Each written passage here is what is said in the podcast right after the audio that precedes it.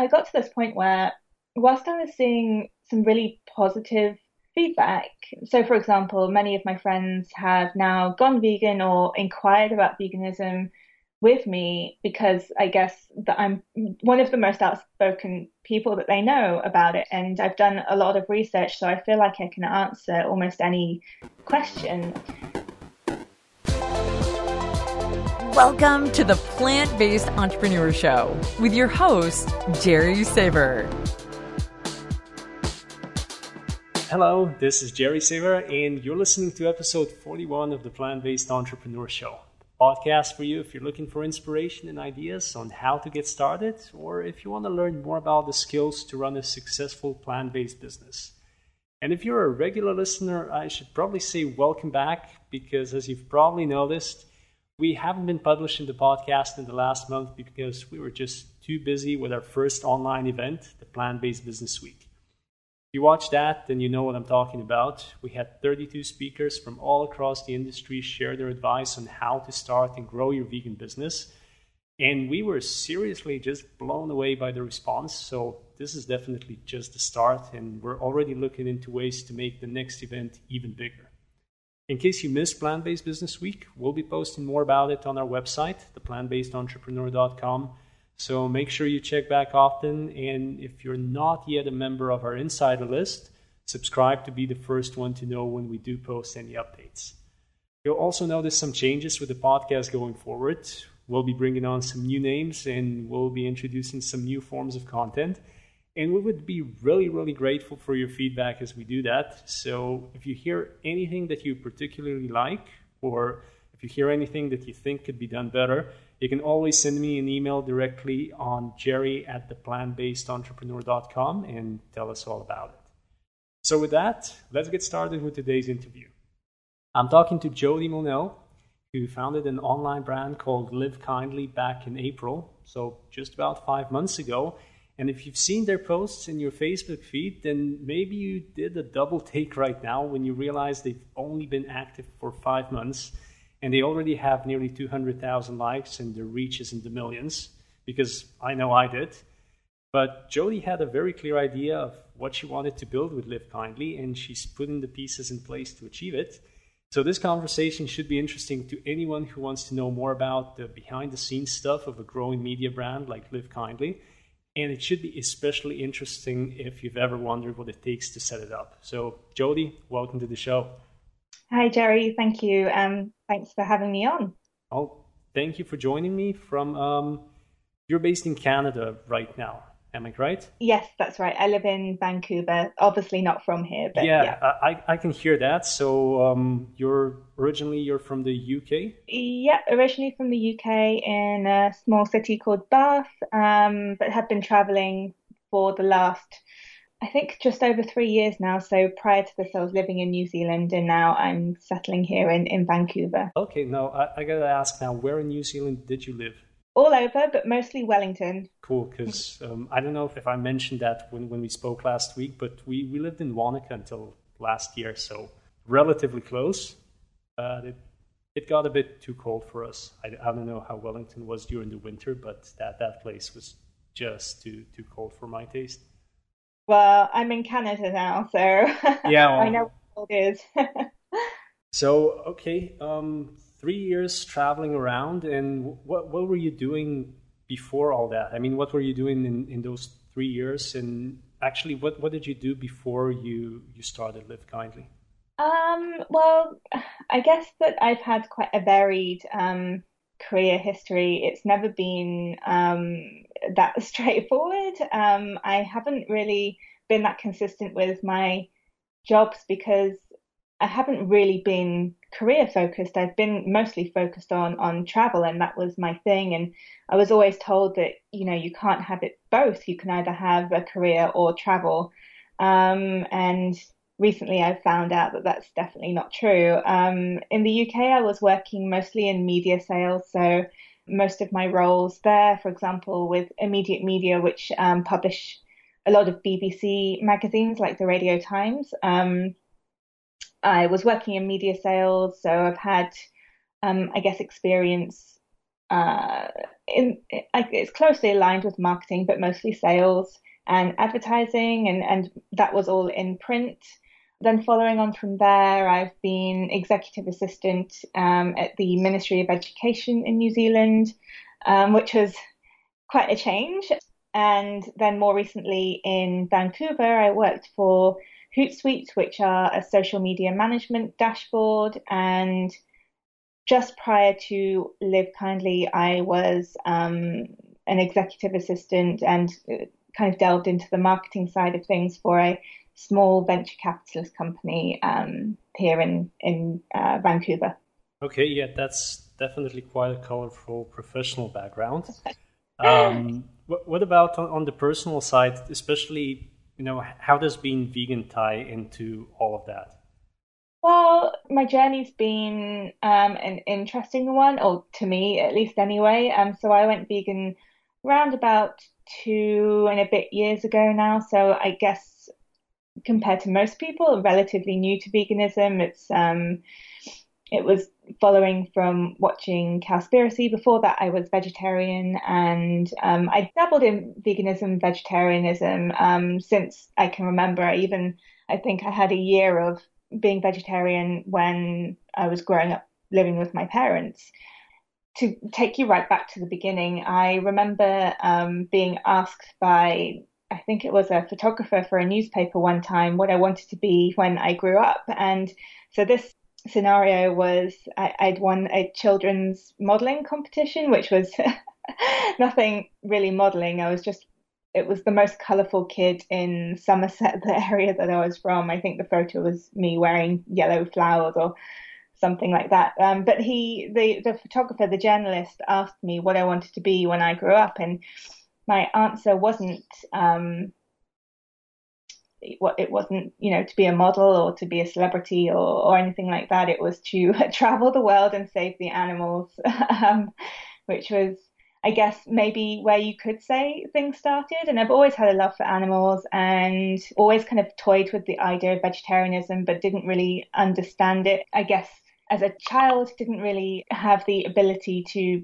be able to to do that for myself, or at least I didn't have the knowledge to. So. Um, so that's where I started in, in my childhood, and then later, as I kind of grew and traveled, I think that just gradually making the connections as as most people do you just start thinking about things when you are you know buying meat when you're traveling in different countries and you see in asia for example you see these uh, insects on sticks and you see uh, quite grotesque looking shop windows with ducks hanging out uh, like for sale and, and things like that. And it's just it was a gradual process for me. And in terms of my career they didn't really closely align. I didn't ever anticipate that i would have feelings so strong that i wanted to have a career in veganism. As I mentioned, I wasn't really a career focused person and this was never my plan. But once I had realized how important this is and how veganism isn't just about your daily meal choices, it, it, transpires into almost every aspect of your life. And I felt like I couldn't not do something about it. And so I initially started my own blog and as with most blogs, um, I would have a really good week of, of writing something and feeling really passionate about it and maybe put out two or three posts or, or more. And then I would lose motivation and not write anything for a good few months. And I think the main reason for that, and I think the main reason that a lot of bloggers do, I guess, not last long and, and don't really have the impact that they necessarily deserve is is because it's a lot of upkeep for one person to do and it, and it's difficult and you know it almost feels like the energy that you're putting in is is not really rewarded. It's the, a drop in the ocean really in terms of impact and when it comes to veganism most people feel really strongly and really passionately about getting their voices heard so so yeah, that's that's where I started, and and then on from there, I kind of realized that there needs to be a bigger platform for all these all these voices, and, and there's so much information out there which is just not being heard at the moment.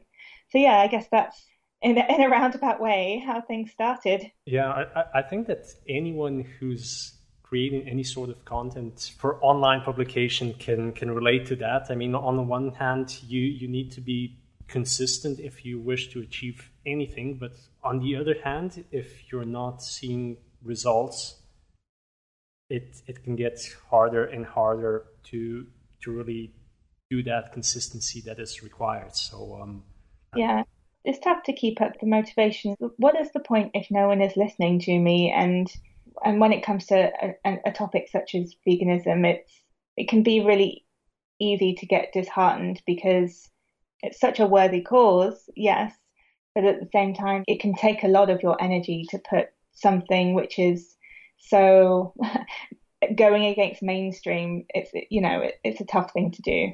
So um, you you already started speaking about this. Um, what what actually gave you the idea for creating Live Kindly, Act, and what was the main idea behind this?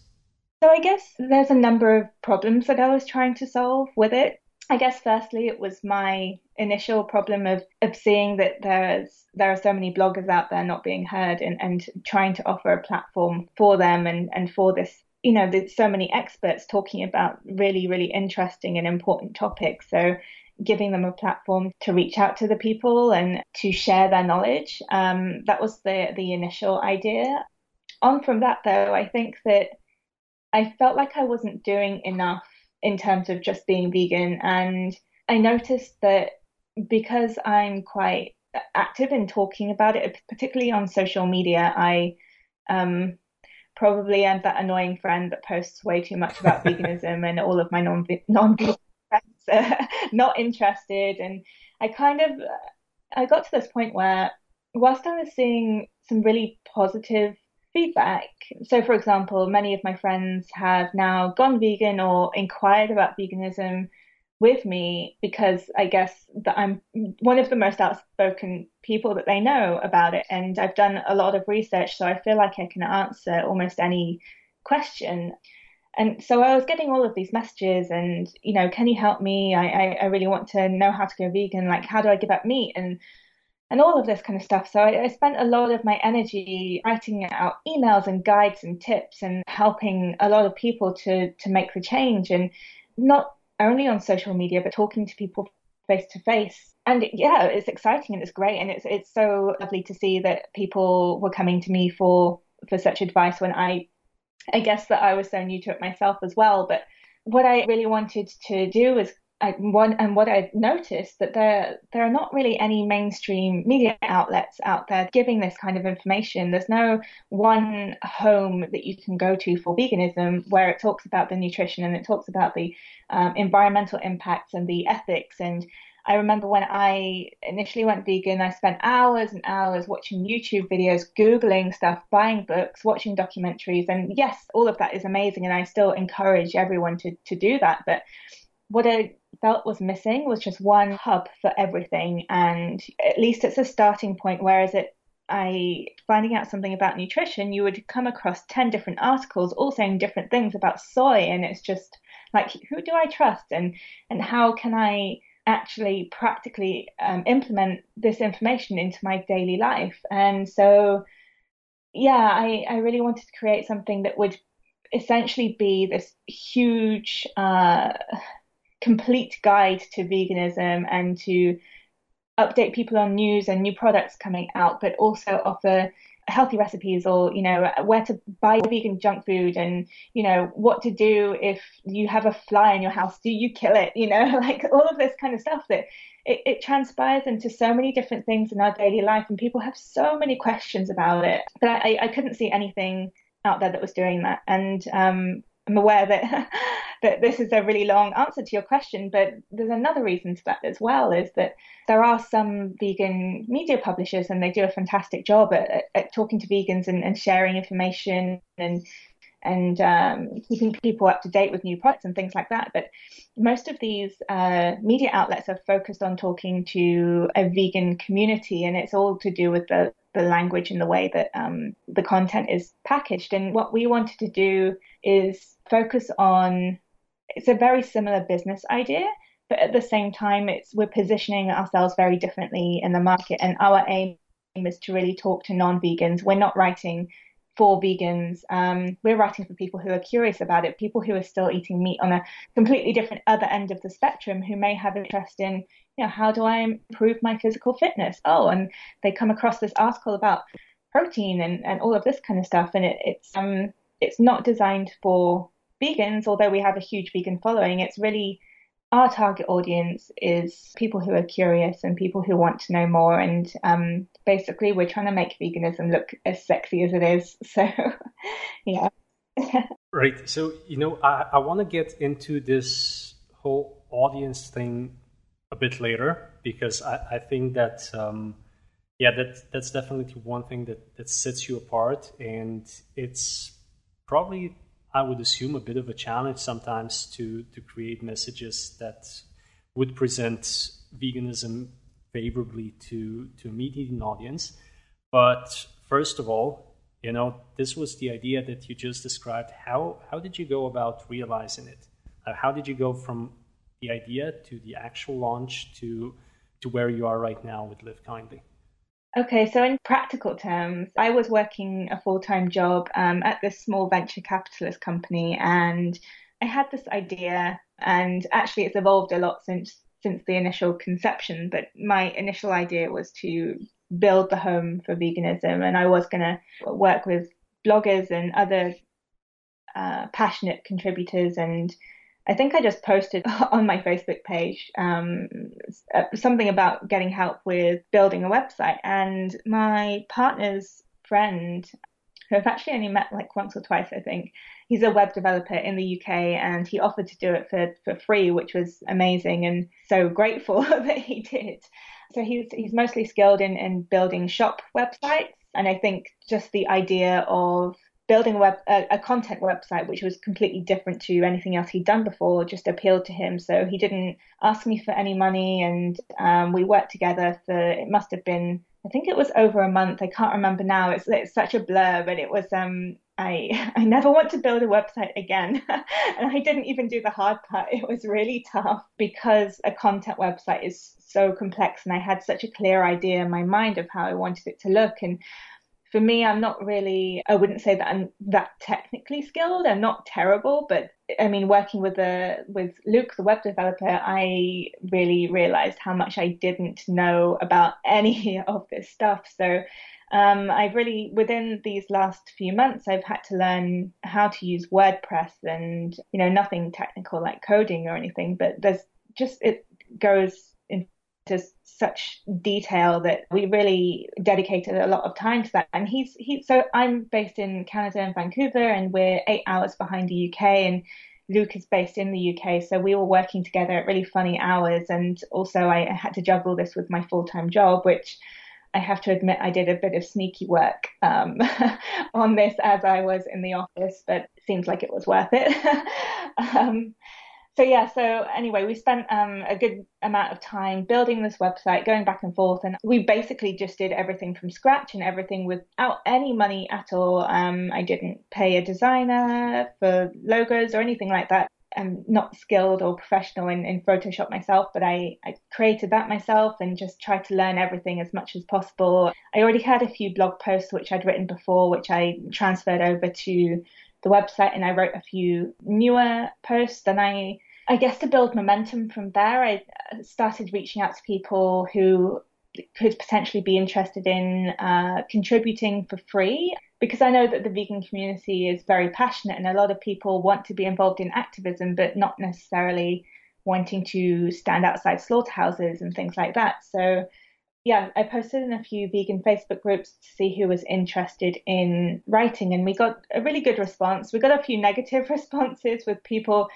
um, accusing me of, of I don't know, I don't know what you call it, just asking people to work for free, which I can understand, but I would never put anyone in a position to do that that didn't want to. So it was really aimed at those people who are really passionate about doing this as much as I was, because for me, it's obviously not about the money, it's something way bigger than that. And so, anyway, what then happened as I said, I was working for a venture capitalist capitalist company, and they really focus on investing in tech startups. But prior to um, actually building the website, I sent my boss a link to, I think it was Bill Gates investing in Beyond Meat, and maybe that planted the seed. Um, he had gone away on a business trip for a couple of months, and when he came back, I think we may have been running like a month or maybe a bit less, and we'd had 20,000 followers on Facebook and some quite good web traffic.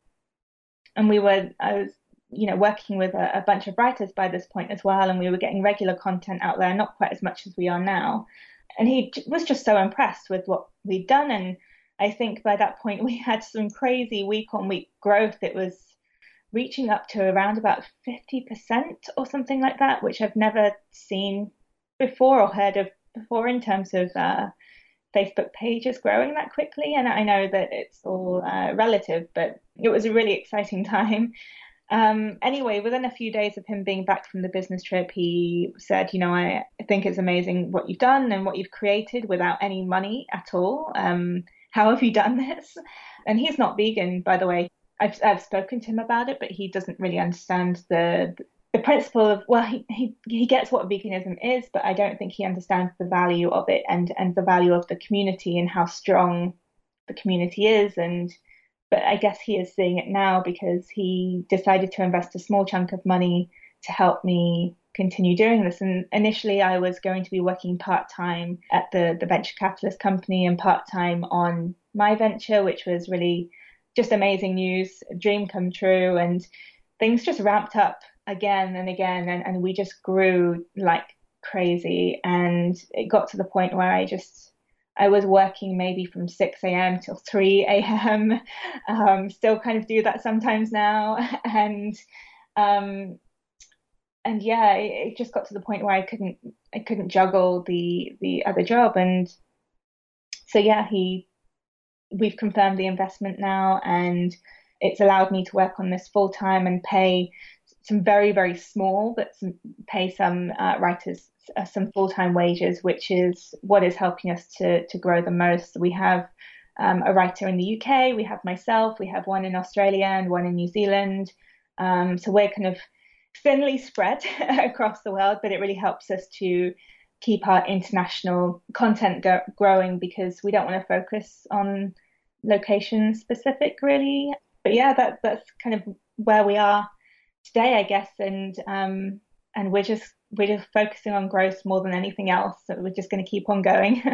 yeah, um, you know, I was just thinking as you were telling me that having this person as an investor who who's not vegan at, at all might actually tie in really well with with your idea of targeting an audience that's that's not vegan. That's one thing, but um, you know, just from from the standpoint of a vegan company, what, what's it like for, for you personally having someone on board who believes in you but isn't necessarily aligned with, with your values? I would say that because he was my boss, we have a good relationship anyway. So, and my whole ethos with this entire thing is, is I, I feel the same way um, about this as I would with with any other person who is not vegan. I don't think that basically it makes a difference to me. I am compassionate towards everyone and I don't feel like I have a right to be frustrated with that. If anything, I can learn from him because he has run some very successful businesses. And the thing is, I think it's just amazing that someone can see the value in something that I'm doing, even though don't, they don't understand veganism and, and necessarily the, the, the business model. But he's learning with me and he listens to me. And I think that if you have a an understanding and a, a good relationship, then um, that can only turn into good things. I think that it is strange. It definitely is strange to try to when you when you're talking about the details of the business. Sometimes it can be really difficult to convey what the value is of, of what you're doing because they don't necessarily understand the vegan community and and all of the benefits and and it's not just that. It, it's also that he has a different understanding to it than I do in terms of he will maybe think it's a bit more about food and, and recipes and things like that. Whereas mine, my whole um, my whole mission is really to bring about education and information and, and give something of value. It's not about the food, even though we do have recipes. There is a slight misalignment there, but as vegans, we deal with that in daily life anyway. Most people aren't vegan, and it really genuinely doesn't make too much of a difference to me. If anything, I just um, I just encourage him to read more of my articles and anything business related I share with him and he listens, which is the best thing. I think that you know it's not an unusual thing either. Um, from I think an article that I covered, there's the vegan mafia in the Bay Area, who are like a team of investors who are. I, I believe most of them are vegan, but they're investing in green businesses and uh, environmental startups and things like that, and and vegan businesses. But they're also we're also seeing a trend in investors who aren't vegan who are who are doing that and seeing the value of it because how can you deny the, the consumer changes these days? It's um it's really clear to see that this shift is happening and whether or not you believe it yourself, most people want to capitalize on that on that change. So I think it's important that if you're in if anyone is in that situation and they have a non-vegan investor approach them, don't write it off you know, you could even turn them vegan one day. I don't think Bill Gates is vegan. At least if, if he is, he hasn't come out publicly yet. But um, there's no doubt that he, he is doing great stuff for, for the movement with his investments. And I think that what you just described, the the way you're being inclusive, even on on that side, is probably a pretty good business lesson for for anyone considering this. And um, if we just take it a little further, and um, of course, I, I don't want to go into any financial details because I know you're probably not at liberty to, to discuss that. But um, as a growing media company with um, now, I, I think I remember from one of your Facebook posts that you mentioned you actually do not have any, you're not generating any revenues just yet. What what sort of milestones are you aiming for? Um, yeah, that, that's completely true. We we're not generating any money at all, um, and it's really not our focus at the moment. Like I said, I'm really grateful for our investors to be trusting us and to um, to really recognize the growth and the value of building the community so they are not in a rush to get any money back. I think that they are really in this for the long haul, which is a really positive thing to have because as I said, for me, it's not about the money. This is something much, much bigger than that. But yes, in order to make it sustainable, we will need to monetize at some point. And we've toyed with the idea of monetizing it in ways that, well, I mean, whatever we do, whenever we do decide to monetize, it will be in a way which is valuable to our followers. We don't want to be pushing anything out which is going to lose our integrity or that we don't believe in. So there are so many different different avenues that we can explore for creating creating a revenue stream and we're still figuring out which is the best way at the moment. I think that the way that a lot of content sites tend to go um, will be the advertising or sponsored article route. And this is just me. I don't think there's anything necessarily wrong with having adverts on, on websites, but I think the brand Live Kindly and the website, it's my baby and it, it's kind of like this beautiful thing that I've created that I don't want to damage or uh, taint. And I really don't want to be adding um, adverts on there. I, I don't want any banners. I think it just, as a content site, it already has so much stuff going on anyway. And that was the whole theme with my branding, keeping everything clean and white and minimalist, because all of the articles should be what's standing out. Um, so yes, we won't be taking any uh, like banner ads or anything like that. We actually did try, I think it was uh, Google ads, maybe for like a day, and this KFC ad came up, and I just decided to take that off straight away. So I think you can change them, but yeah, it just solidified my idea of, of not going into the advertising route. Um, I think that potentially we will look into doing sponsored articles at some point because I think we can really help support a lot of new vegan brands this way. So it will be a mutual benefit. It will obviously we would need to make sure that we're happy with the with the brand and the product and that it really aligns with what we're doing. But I think that will likely be the way that we'll go for monetization. There's also a way to donate money if you're um, if you're wanting to support us. At the bottom of every article, we have a, a link where you can just submit a donation, and that really helps keep us going because we don't receive anything else. I'm not really paying myself a wage. I'm, I'm paying a few of our team full time wages, and when I say full time, it doesn't mean a good wage. um, it means what I can afford, and mostly we're in a situation now where everyone on the team is just giving more than they're getting back, and that's because they really understand the value in what we're doing. So yes, we're not focused on on money, um, not for the moment anyway. And we're so new. I think that you know, who's going to want to buy anything from us at this point? We need, we might have a big following on Facebook, but we need to establish ourselves way more and and, and build that trust and that relationship with um, with our followers to begin with. Yeah, and um, I, think this is a perfect cue to to circle back to to your audience because, as I mentioned, you you've been growing at an amazing rate. I honestly, when uh, when we started talking and I started exploring Live Kindly, I was just blown away because I was simply I, I, thought that you you had been flying under my radar and you had been going for at least a year building this up. So when I saw that you you were actually you started this in in April, that was like wow. So um, what um, if we can make this one a bit more practical for anyone who's who's wondering about it, what are your top tips for achieving this kind of growth? Um, well, I have to say that I'm not an expert, so I didn't anticipate this kind of growth. Um, but we are, in terms of um, vegan media publishers, we are the fastest growing one at the moment, and it has been that way for you know a good few months now. Um, so yeah, I, as I said, I'm not an expert, but from what I have been noticing, it's um, what really drives our growth, it's a number of things. So some of this isn't going to be transferable because it's very much what we are doing and, and what makes us unique. But um, some practical tips I would say um, unique content and regular content.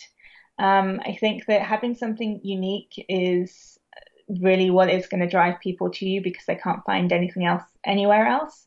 I think regular content is always, um, and you'll hear this, you know, whenever you're looking into how to build a social media following, whether it's Instagram or Twitter or whatever, you need to be consistent because that's how you build your brand recognition. And I think that specifically to us, what we've done differently is been really aware and selective about honing in on our brand voice, basically. we're Selective about our language, and we want to keep things positive. And the difference between us and a, a number of other different publishers is that we are aiming to be, as a vegan business, really inclusive, which is what I haven't seen anyone else do. I, I recognize the value of, of so many other vegan businesses, but I feel like the stigma is true when it, it comes to uh, vegan community looking exclusive. It can be something as simple as, as the language you use. So, for example, if you're referring to non vegans as omnis or you know something different to you or, or almost a, a language which is negative and shaming them for their decisions no one responds to being made to feel bad about their actions. And I think we need to remember that we're all on a spectrum of a journey. I used to eat meat. Many vegans used to eat meat and we, we tend to forget that. I think the best way to encourage people is through positivity, and that is also a way to draw people in. People respond to positive content, and that doesn't mean you can't talk about difficult topics. We are not shy about the ethics of the treatment of animals and and environmental damage and all of this. We touch on some really, really hard hitting topics. We don't shy away from them but the way we package it is completely different. We position ourselves in a way that we are empowering others to make a positive change, and we are saying that it's not your fault. You are not doing this. You are. We are part of this, and but we can fix it, and you can offer practical, valuable advice to people without making them feel like they are the worst person in the world. And you know, I, I wish that someone had encouraged me that way because I would have taken on veganism a, a lot sooner, I, I believe. Um, so yeah, I mean, in terms of um, just reiterating the practical tips, it's consistency. Um, I would also say that uh, sharing videos is a really, really good way to draw in traffic. Um, you can find some unique videos again, people just seem to respond to them very quickly on Facebook and, and they can share like wildfire. You never really know who is going to share them and how many followers they have, and that can really help draw in a lot more people. So, consistency, videos, unique content, and keeping things positive. So, being very careful with your choice of language um, would be my top tips. Yeah. Since you mentioned video, I'm pretty sure that one of the reasons it's so successful for you and, and for a lot of other brands is also that Facebook likes it. And I, I think at the moment, their, their algorithms are definitely pushing video content to the top of the, of the newsfeed. So, on that topic, the way I understand it, your audience is based primarily on Facebook, and I, I understand that most of your website traffic probably comes from there as well. Am I correct in that? Yeah, that's correct. I mean, we are um, ranking up in, in, Google, which is great. So we are getting a lot more um, organic searches come through. Um, the majority at the moment is still Facebook, but they are starting to trickle through on other media platforms, which we're going to be having a push on, uh, or we are having a push on now. So um, but yes, you're and you're completely right about the algorithms of Facebook, which is something which I think any business needs to be aware of because they change, and um, you may not always be aware of, of, those changes. So it's really good to stay up to date. That was going to be my my main question here. You know, how do you feel about the potential downsides of relying on Facebook for for traffic like that? Because um, you know, sometimes it's the algorithms that change, and sometimes it can be a completely arbitrary decision on on their side that can all of a sudden they, they can limit access to advertising, or you know, worst case scenario, they can even temporarily block your account, and you know, not the least of it can also be losing access to to your page if if someone hacks you, and um, the reason I'm asking this is that Facebook and you know probably to a similar extent Instagram are really becoming the primary or even sole communication marketing channels for up and coming brands. So I think that it's it's really important to be aware of, of things that can happen and um, ways that you can protect yourself. So I would just like to to know what you think about all this.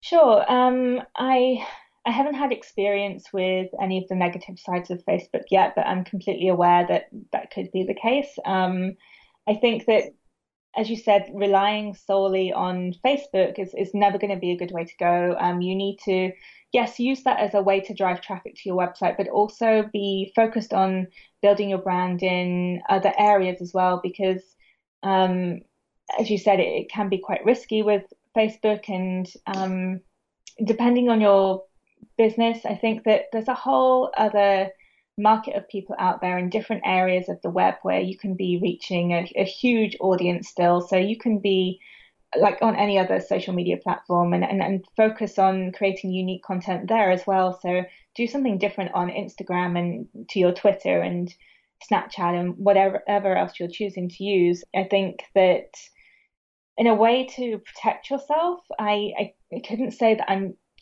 too knowledgeable about that because I haven't experienced anything negative happen just yet. And maybe maybe I'll learn from my mistake at, at some point soon hopefully not. But I think just being aware because staying up to date with what the rules and regulations are with Facebook making sure that you adhere to them as much as possible um, as well as you know keeping in mind that you're running a business. So you you need to just be completely aware of, of the terms because if you do step over the line and you do get blocked from Facebook or whatever, that can be extremely damaging to a day's business or, or something like that and your and your growth. Um, I wouldn't say that I could offer too many other tips on that, unfortunately.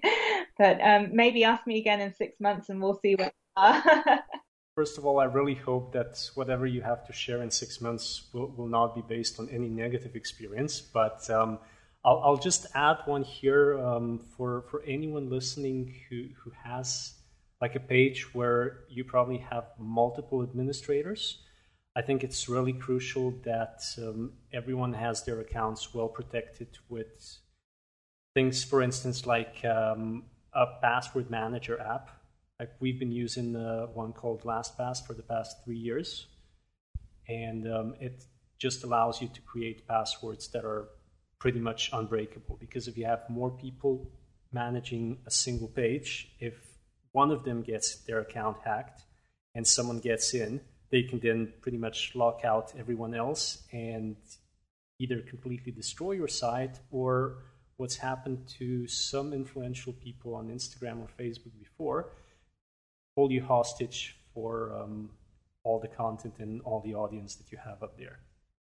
I wanted to ask you if you were, um, when you were starting or now, or are you boosting any of your posts or using any Facebook ads or are you just growing organically? No, it's all organic. I think we paid like $30 for one back, back when we first started and I know it's a really stupid thing to say, but I was like, oh, I'm not really getting much from this. I'm never going to do it again. And I know it was $30, so it's not going to generate much at all. But I, I mean, at the moment, I don't feel like we need to. Um, perhaps in the future, although I don't really feel like I ever am really inclined to doing it. I, from what I've heard from other people, um, and my own $30 experience, it, it doesn't feel like it's worth it. I'm, I'm sure that it can be effective, perhaps just not for what I'm doing. I, I kind of feel that I don't know why I feel this way because it's not really it's not really true, but I feel like they're almost not genuine and I feel paid for doesn't feel like you've earned it as much. And I know it's it's pretty much just getting your um content in front of more people and they can't force likes I guess I feel a lot more satisfaction just knowing that people have come across it and then and just liked it organically. So I, I try to stay away from that and probably will continue to. Yeah, and you know there there are also theories about um, this kind of approach. So just boosting your posts and advertising for more likes and more reach. That um, once Facebook catches on to the fact that you are paying money to reach more people, it's it's actually going to make it harder for you to to reach people organically. I wouldn't know about that from my experience. I I wouldn't put it past Facebook to um, to operate like that. But ultimately, I think that um, advertising on, on Facebook it, it, can be really effective when you have some sort of a funnel or some some sort of a product on on your site and and you can actually measure the impact in terms of returns on investments for dollars in, dollars out. But if you're just growing your your reach, um, then yeah, you're you're probably right with just staying organic. Yeah, definitely. I, I completely agree. Cool. And um, you know, one one last question about that. Do you happen to know the um, the demographics of, of your Facebook audience? Because um, you know, one very interesting thing that I recently noticed when we were advertising Plant Based Business Week on Facebook, and you know, this is where the distinction comes in between um, advertising for reach or advertising for signups, like we were doing. But anyway, the thing I noticed was that 80% or more clicks came from women. So, um, do do you know this, or do you track that for um, for Live Kindly too? I do, and it's really interesting actually. Um, across all three social media platforms, so Twitter, Instagram, and Facebook, pretty much to the T, exactly the same. It's 75% women, and um, in terms of location, they are mostly North America, UK, uh, New Zealand, and Australia. Um, but yeah, mostly women, and uh, off the top of my head, I could be slightly off, but they seem to be ranging from the ages of around about 18 to 34. So as to be expected, and I, I it does make me wonder whether that's just because of the vegan demographic or other things. For example, the writers who are, or myself and, and people who are on the Live Kindly team also fit that demographic. So it's um it's interesting. I definitely want to explore more into that, but um ultimately, no, I wasn't surprised. on that topic, um, I know that your company is obviously it's female founded, it's female led, and um, your contributors are mostly women. So I totally understand that you can only give me a biased answer here, but um, what are some of the upsides that you you see in that? And um, just to explain, you know, the, the reason I'm asking this are are actually twofold. One is that it's it's my impression that vegan business overall has a higher and probably more representative percentage of women founders and leaders. And the other is that there are simply proven benefits to, to having women in leadership positions, and that extends to, to far more than just business. But um, if we stay with that, um, what, what benefits do you personally see? Um, well, it wasn't really my intention. I didn't really have an idea of building it um, just with other women or you know with any um, any type of person really. It just seemed to happen naturally, and you know I'm, I'm really thankful for the way it did happen.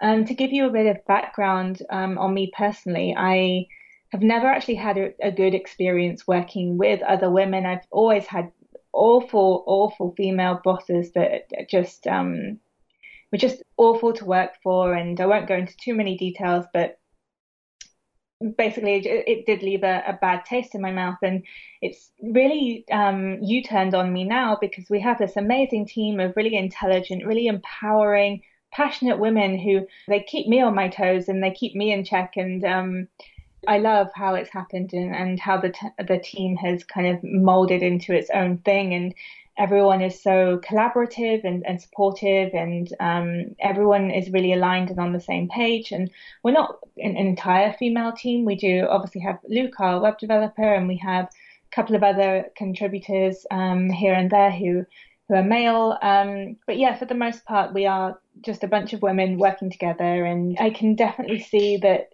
the influences come from the very fact that most vegans are female um, I also think that most vegans in general feel really, really strongly about the cause, especially if they're ethical vegans.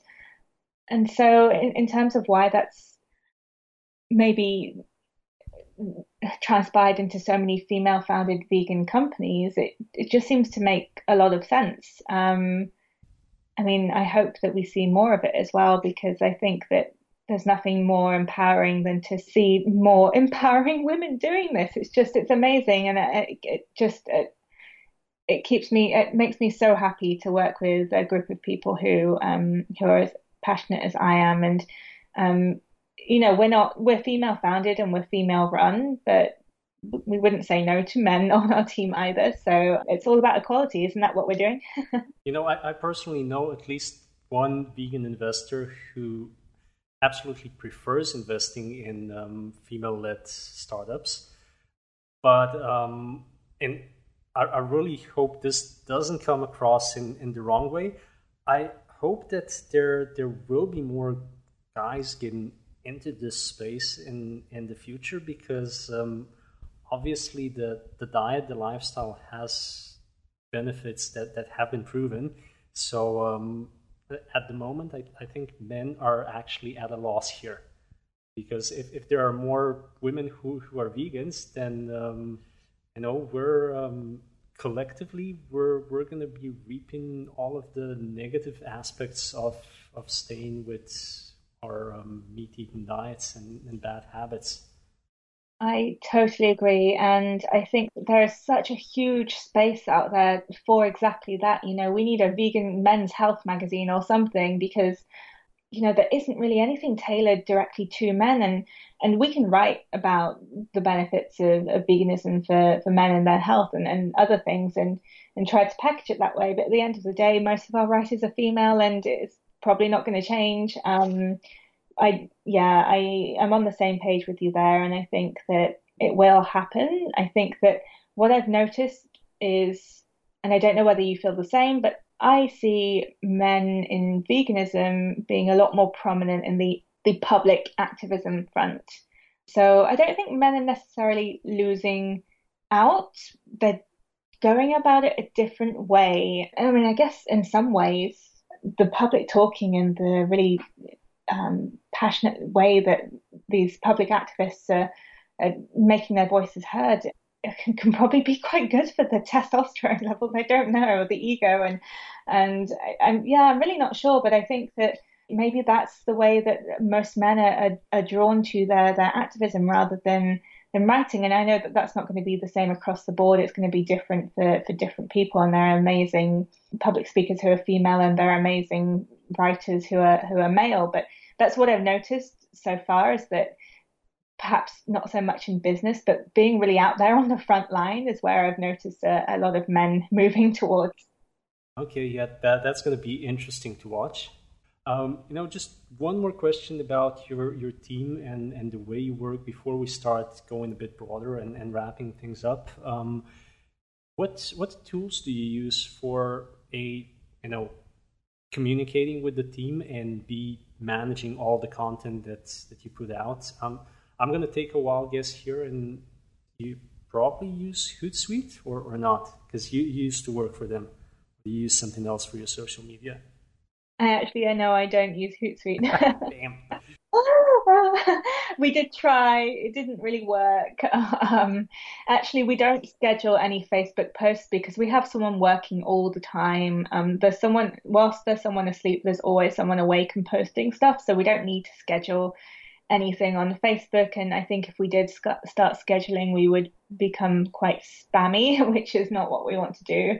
Um, in terms of other things though, so we're still really because we're so new and we've grown so rapidly, we're still really honing in on on our strategy and our processes for things like this. But at, at the moment, um, what we're using is TweetDeck for uh, Twitter because you can basically schedule something to come out every two hours on Twitter and it's fine because it's always this moving feed of content and Twitter is basically spam, so so it's fine. We just uh, immerse ourselves in that. Um, with Instagram, we share the account, so we will post kind of as and when, and um, we use the app Repost for when we don't have any content ourselves that we want to share, and we find something really interesting that we want to share. Um, we'll just repost it with that app. Otherwise, we use to communicate. We use Slack, which is really good. It's a really good tool for a team that has never met before.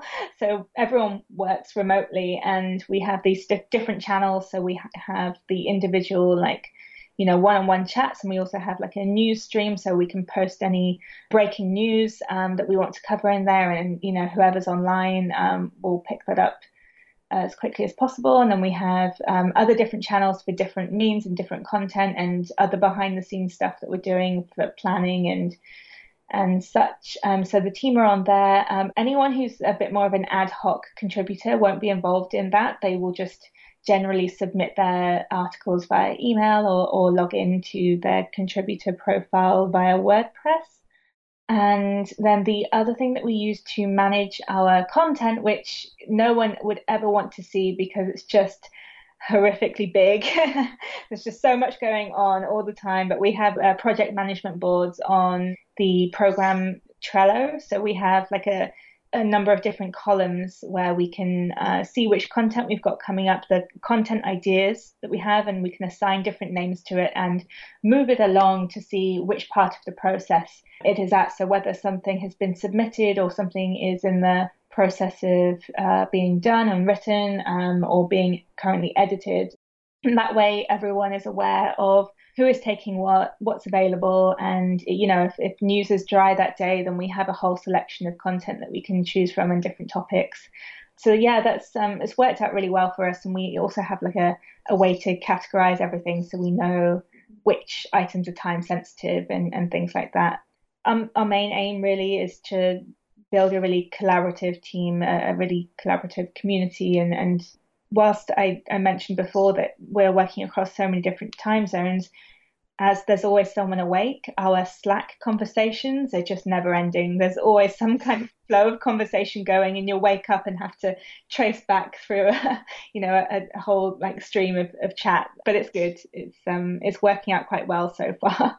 So where are you taking all of this? I mean i, I said we would be growing a bit broader now so um, what are the future plans for for live kindly where, where do you see this headed um, well, seeing as I didn't know where I was going four months ago and I didn't expect this to happen, it's still really um, a vague idea. Um, I was chatting with um, my investor recently, and we're both quite aligned in the fact that we want to hold off on monetizing. So we really want to be focusing on growth as much as possible and um, and creating more and more unique content.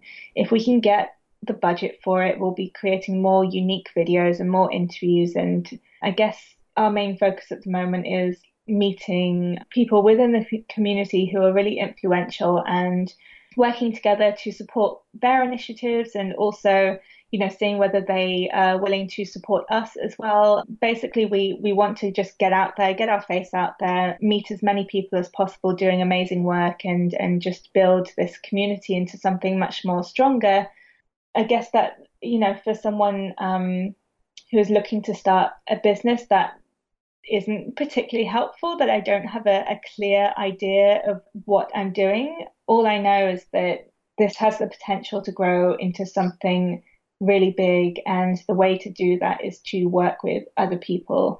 I think the the worst thing we, we could do for ourselves is to remain faceless and, and, and not be supporting other businesses and other initiatives because you know, I, I think that aside from the fact that you can leverage off of their following and, and things like that, which is great, to propel the movement forward, we need to be working together and it's for me it's about teamwork and it's about establishing some really strong long-term relationships um, and just seeing where that transpires um, so yes at the moment for me it's all about focusing on growth and then as soon as we get to a certain level, I think that it would take me at least a year to to even um, decide on how I want to monetize things.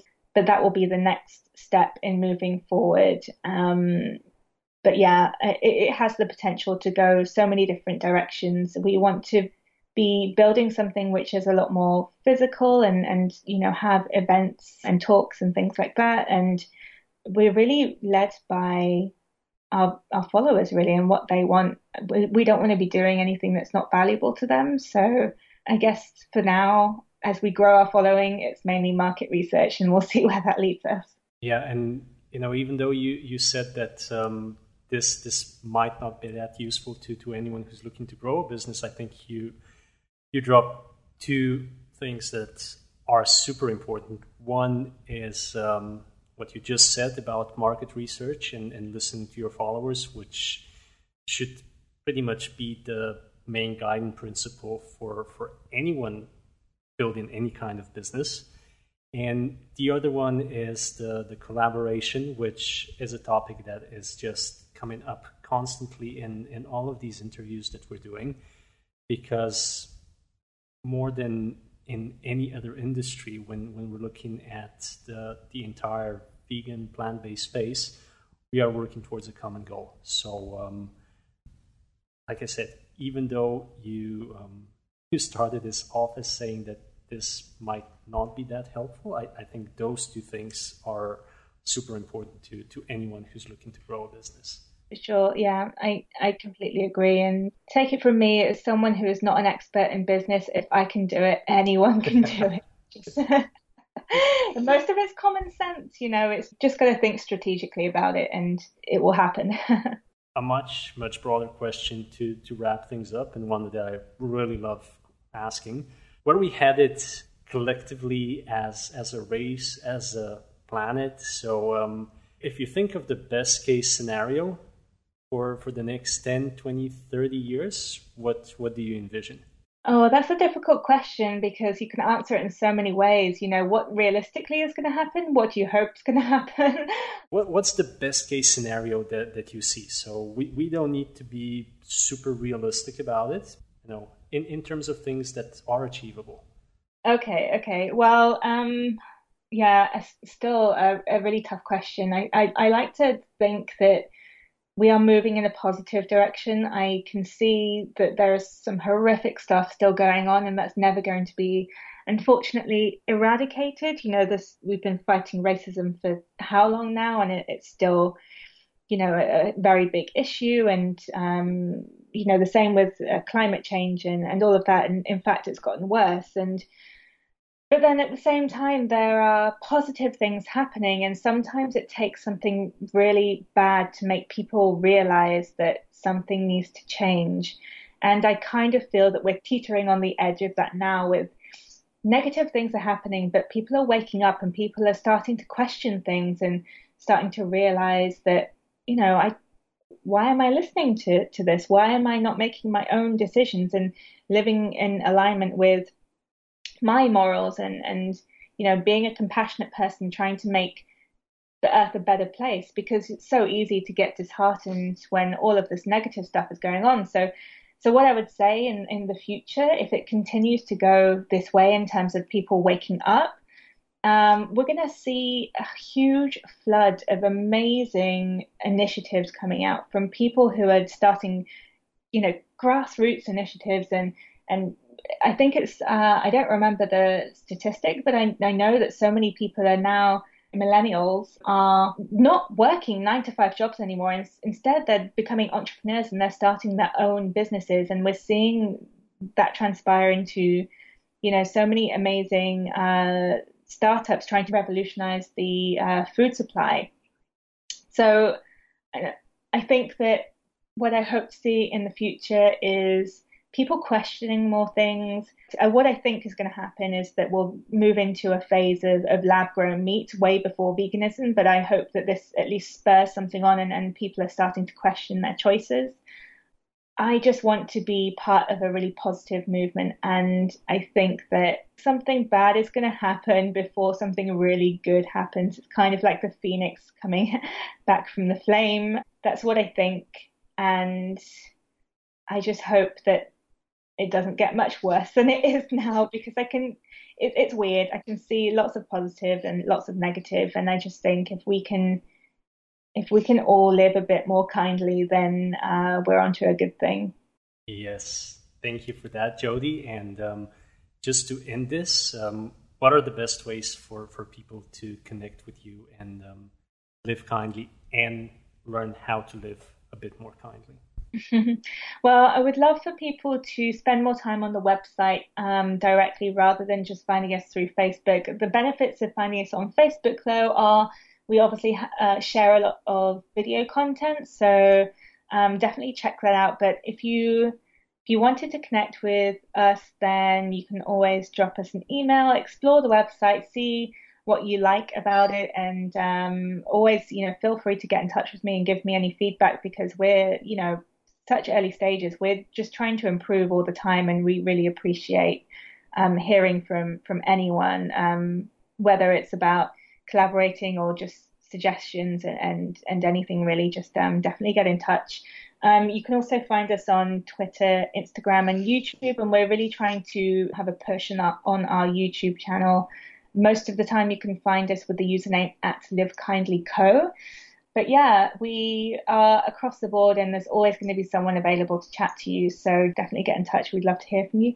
All right. Well, thank you very much, Jodi, for um, a joining us today, and b for for sharing all all the information and everything that you've learned with um, Live Kindly so far. And I I think you are definitely positioning yourself to be a part of the um, positive movement that's that's going to be happening in the future. So thank you for that as well. I hope so. And thank you so much for, for inviting me on. It's been a pleasure talking to you. Yeah, likewise. Have a very awesome day, okay? Great. Thank you so much. Thank you. Bye bye. Okay, so that was Jodi Monelle, the founder of Live Kindly, on episode 41 of the Plant Based Entrepreneur Show you want to connect with her or learn about any of the brands or apps that we mentioned in this podcast, you can find all the links in the show notes. If you go to the plantbasedentrepreneur.com forward slash show forward slash episode 041. And once again, if you have any com- comments or suggestions for the podcast as we evolve it, you can always send them directly to me on jerry at theplantbasedentrepreneur.com. And if you want to keep up to date with what's going on, make sure you subscribe to our Plant Based Entrepreneur Insider list and follow us on Facebook. Uh, we're going to be back real soon with more cool stuff from the vegan business space. Until then, stay amazing and remember the future is plant based.